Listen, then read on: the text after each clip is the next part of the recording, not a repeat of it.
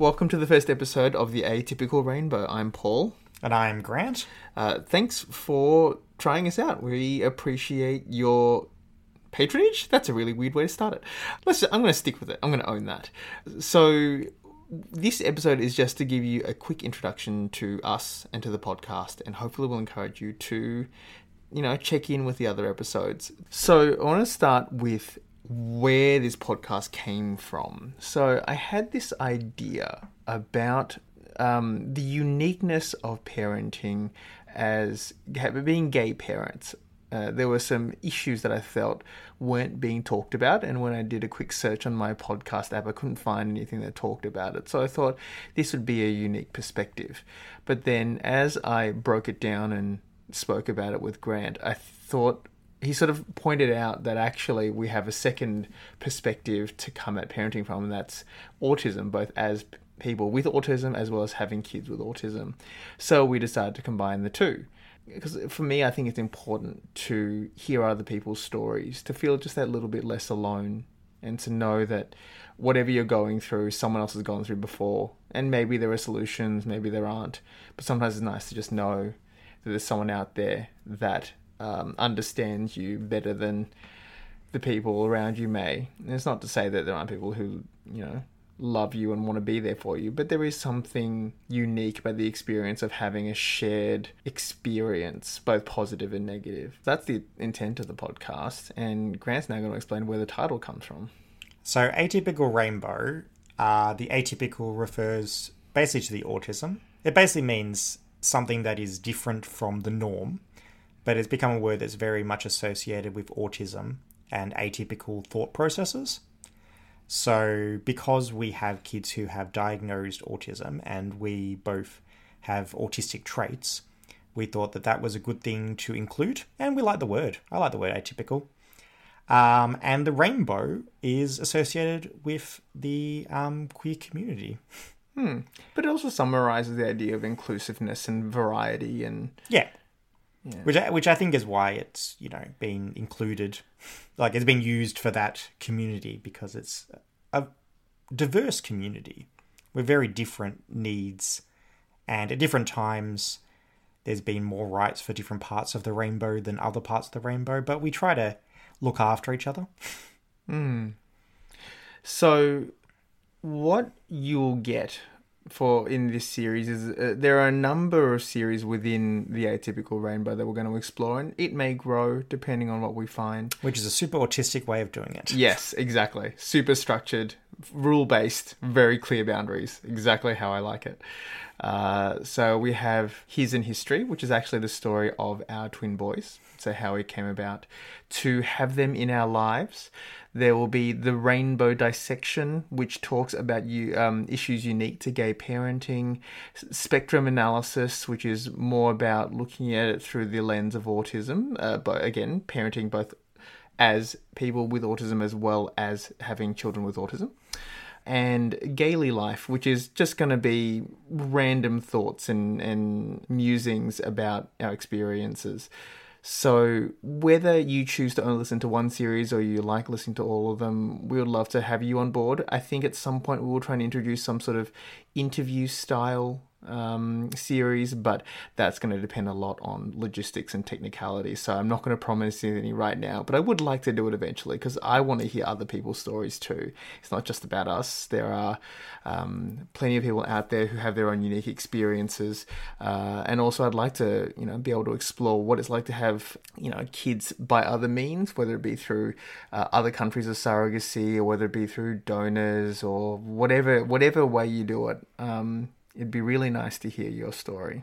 So, yeah, that's what you're going to get. As a way to introduce us and get to know us, Grant has pulled up some random questions that will either tickle your fancy, confuse you, or teach you more about what the kind of people we are.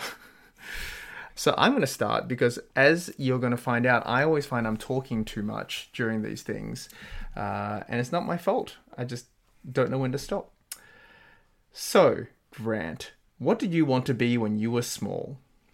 Well, I think when I was quite small, I wanted to be an actor. I remember at least like when I was in prep, I wanted to be a world famous actor, and then I went through quite a few different things. I think I'm still kind of wanting to work out what I want to be when I grow up, but I also wanted to be a father for as long as I can remember. Yeah, so I would argue that being a stay-at-home parent now, you've reached your goal, or at least your goal for now. Yes. And whatever comes next will depend on what you feel like and what happens at the time. Yes, though a lot of people don't think that that is an end goal that you can achieve, you can aim for.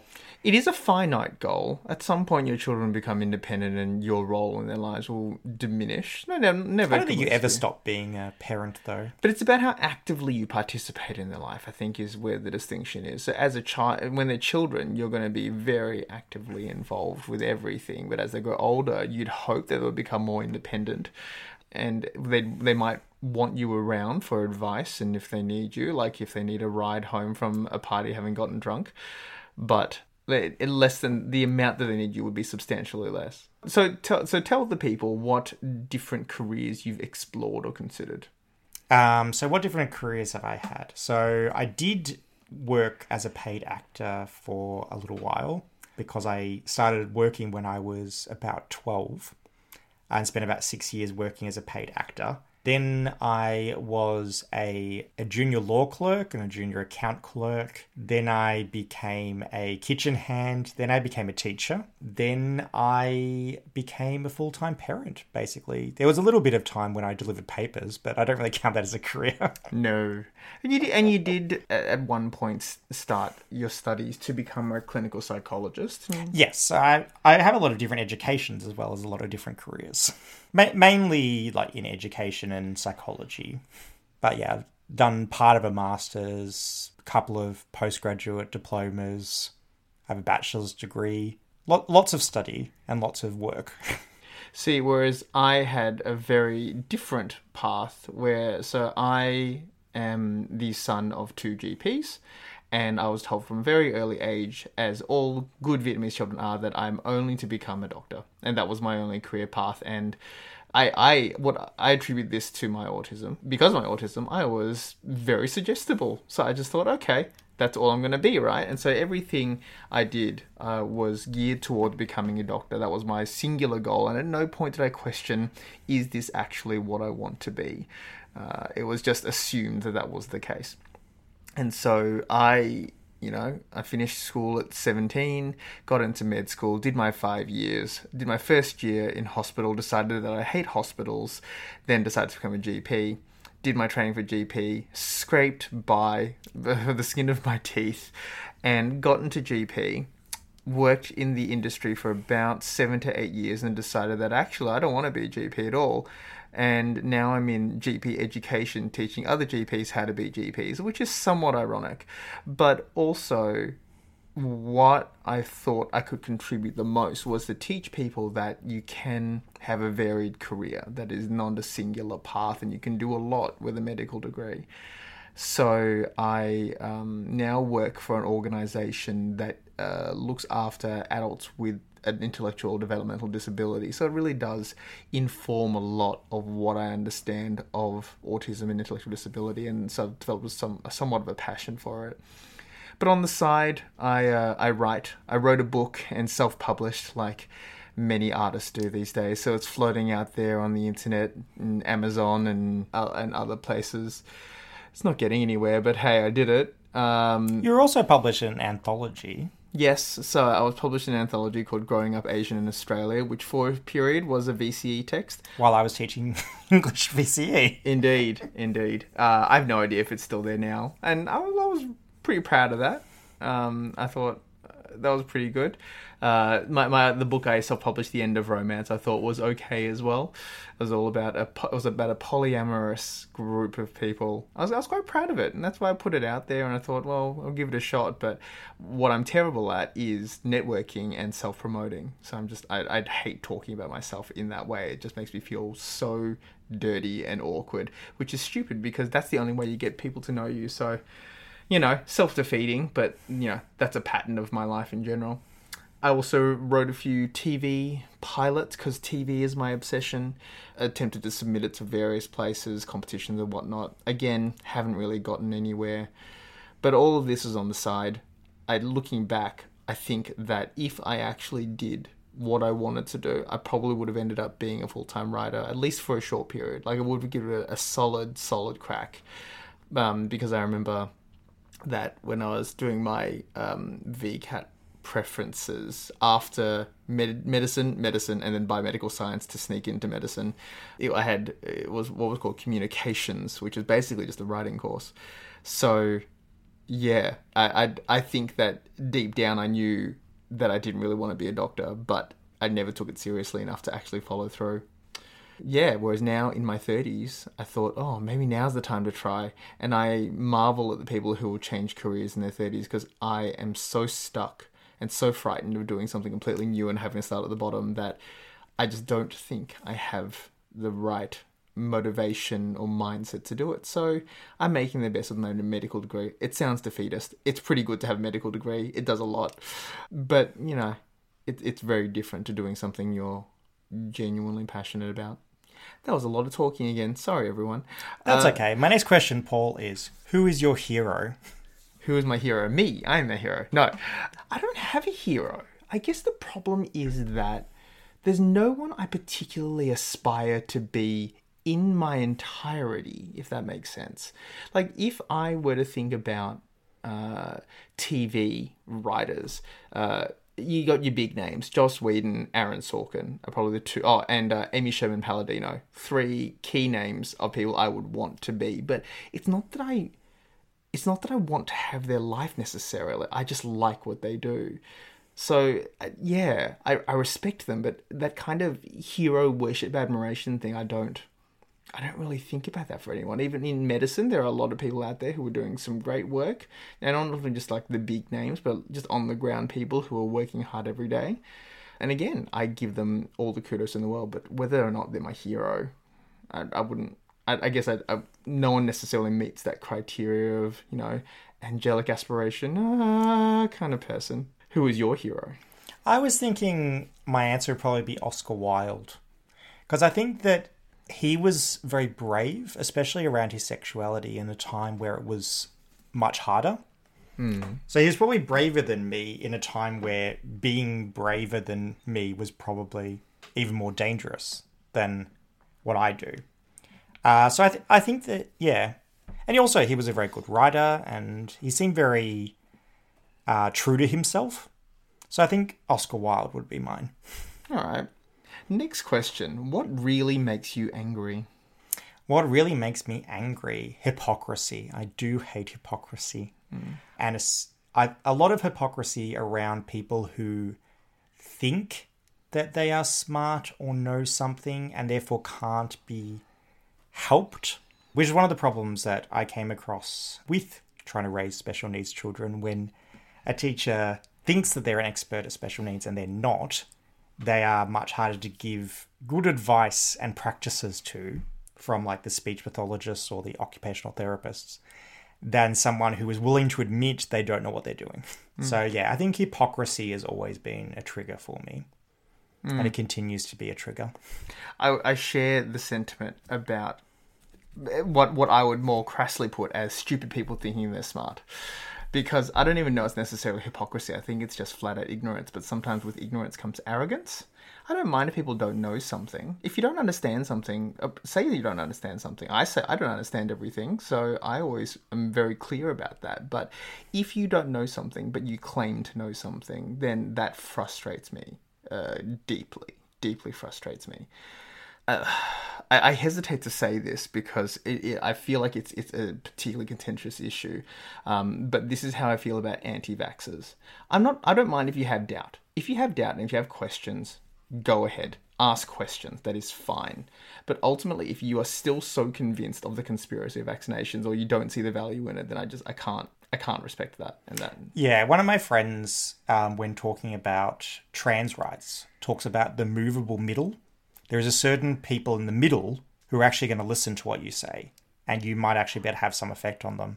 Whereas the people who are the already on the extreme, already are set in their way, think everything is a conspiracy. Doesn't matter what you're going to say. Doesn't matter how many facts you give them. Hmm. So I think that's true when it comes to anti-vaxxers, which kind of brings me to the hypocrisy of family values people hmm. who are having affairs. Yes. Who feel that you know gay or trans rights are this huge attack on society and then turn out to be having an affair with underlings at work so if you're an australian and you follow politics you probably know who i'm talking about God. Yeah. yeah anyone who campaigned against you know marriage equality and turned out to be impregnating staff members is probably not on the top of my christmas card list Yeah. That that uh, I, I think that unfortunately there are a lot of people who hide behind high morals, uh, hide, you know, ignorance behind high morals. When the truth is, they just simply don't like change and they don't like things that are different to them. And it's not about better or worse. They just make excuses for their own ignorance, uh, and that that frustrates me. I get I get that everyone's entitled to an opinion and you're allowed to live your life as the way you want as long as no one's being harmed. But like leave me alone. Like leave my life alone. That's just it's it's you don't get to say whether or not your life is better than mine. Um, unfortunately, sometimes they do, and they're given the power to do so. But I don't think they're entitled to it. so is it my turn or your turn It's your turn. Okay. So, other than Australia, where we're both chosen to live, we could have lived somewhere else. If you couldn't live in Australia, where would you want to live? There is only one place that I would ever want to live, and admittedly, it's a place I've. I only need to say this because it's a place I've been to, rather than some sort of place that sounds nice. Um, but it is London. I love London. Absolute musical theatre nut. When the few times I've been there, so I've been to London. I think about three or four times, all on holiday, but sort of on various occasions. I've, however many nights I'm there, I've pretty much spent each night at a different show, and because there's, I think that the London theatre scene has so much more variety than Melbourne theatre. I mean, don't get me wrong, the Melbourne theatre scene can be pretty good, and it's definitely getting a lot better, but you get some really weird, random, small stuff in in London, like just a really test kind of stuff that I love, and I, I love it. And you know, it'll take years sometimes before something goes from London to get to Australia. So I take every opportunity. Plus, I find London kind of beautiful in that you know old old world, new world kind of mixed way. I think that's really nice. Whereas uh, a lot of Australian cities tends to be you know, mostly 70s to 80s and upward, and it's just not that appealing in architecture. I mean, maybe I'm just seeing the wrong parts, but I do, I do love, yeah, the the way that London's kind of set out.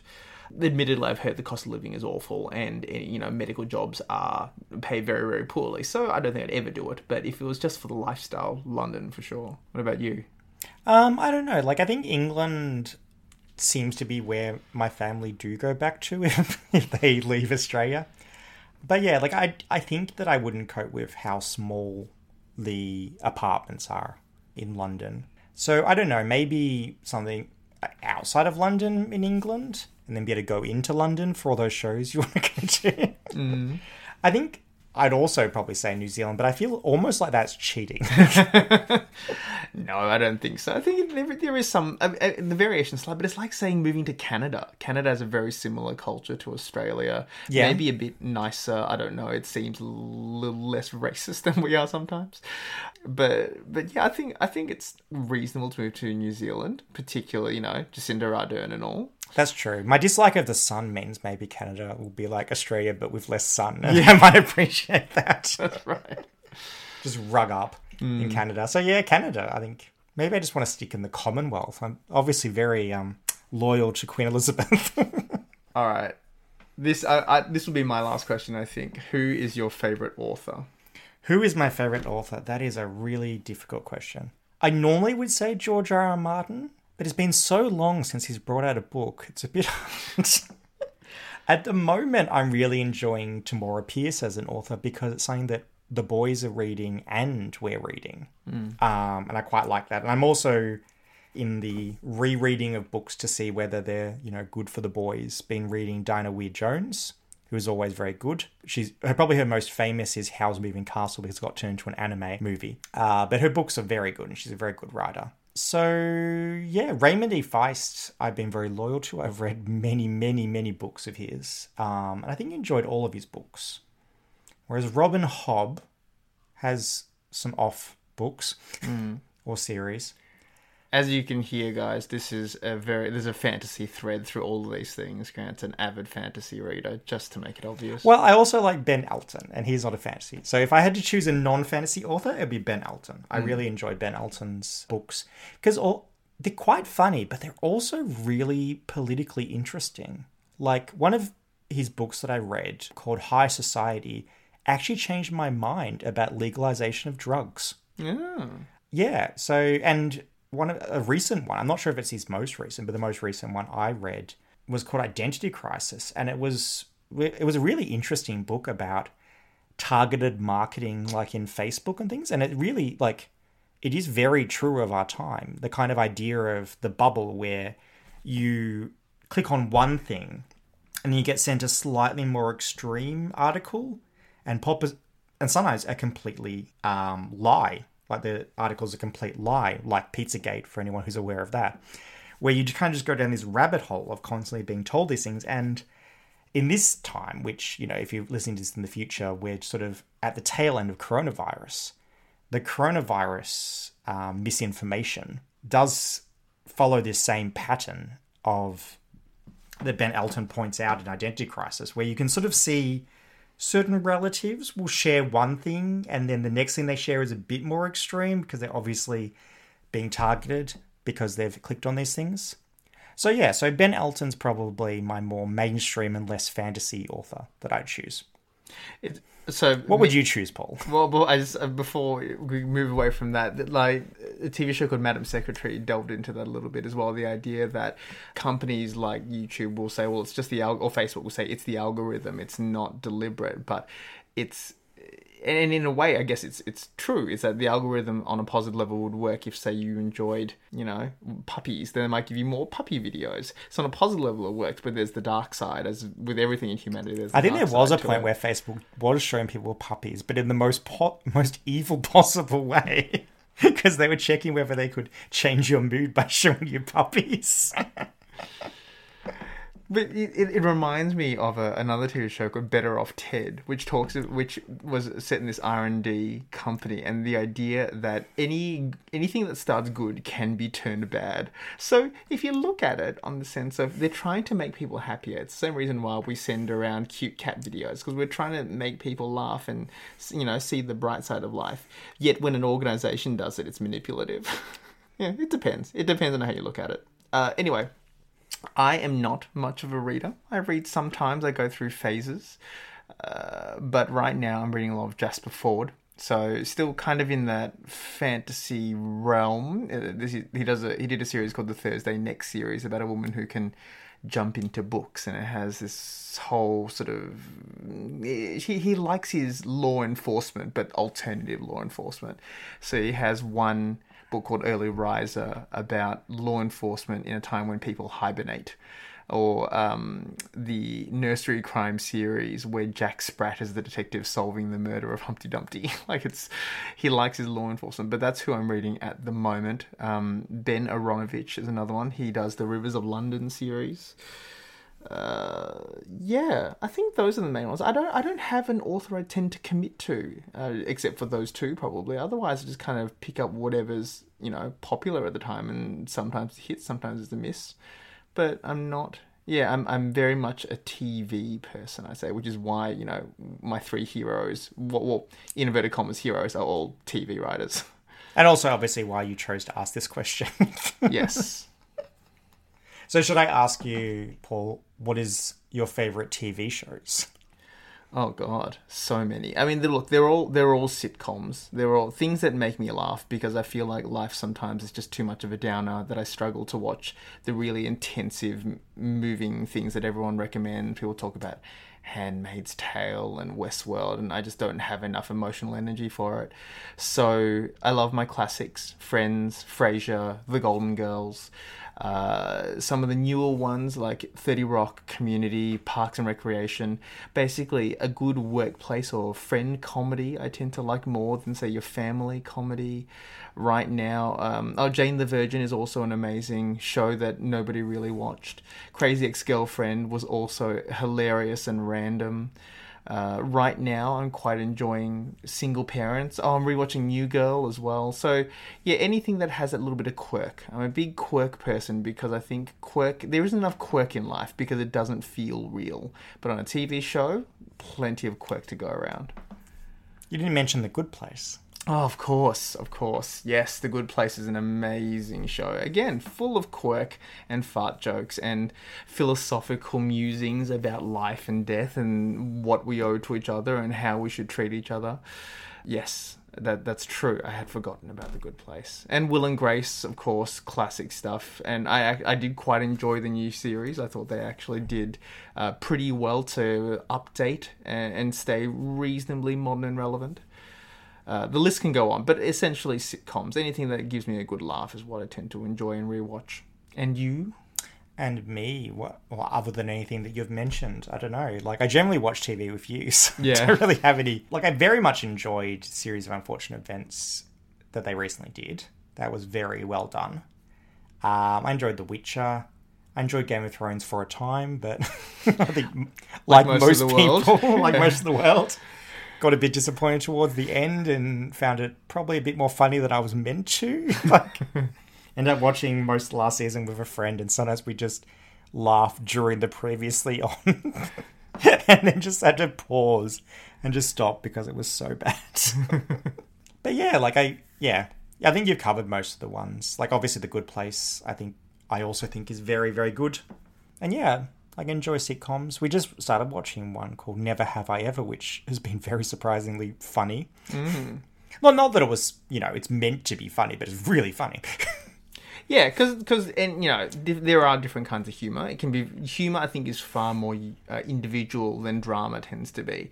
So you have to find that sweet spot for everyone. And I think Never Have I Ever for both of us has been quite uh, refreshing on a number of levels. It's it's ethnically, culturally uh, diverse in a number of ways. Um, gender diverse, sexuality diverse. Like it's just, it's just everything is good. But it, it is that again that sweet spot of quirk and and heart. I think, which is often what works. But you never know. Sometimes people aim for that and they still fail. So yes, I, I, do agree. Never have ever has been uh, for for a show where we had no expectations for it. It was it certainly exceeded them. Though a classic one for me was a very unsuccessful show that probably most people never heard of called Go On. Oh yes, Go which On, which was a brilliant. brilliant. show that lasted one season and then got axed. Um, and it was about basically a grief group, and it is amazing. Like I can watch it when I am actually in grief, and it helps me. Mm. Like it's a very good show, and I think I will keep a copy of it forever. yeah. And then another show I think underrated, and also by the same guy who created Go On, was Speechless, uh, which was centered around a young man with cerebral palsy and his family and how they sort of uh, how they live their lives, and sort of in that with that in mind. And it was hilarious and odd and and beautiful. And it, uh, yes, I I think again it had that nice combination of uh, heart and, and oddness, which always works for me. So hopefully that was enough to for you to get to know us. You are welcome to ask more questions. Just post it up on Facebook uh, or Instagram. We are at the Atypical Rainbow, and we hope that you stick around for future series. And look, one day if we uh, if we get ourselves together, we may ask you to join us. If you want to be uh, an interviewee, if you have a story to tell, please let us know and we will get our stuff together and figure it out. So, thanks for listening, and uh, we hope you enjoy the series.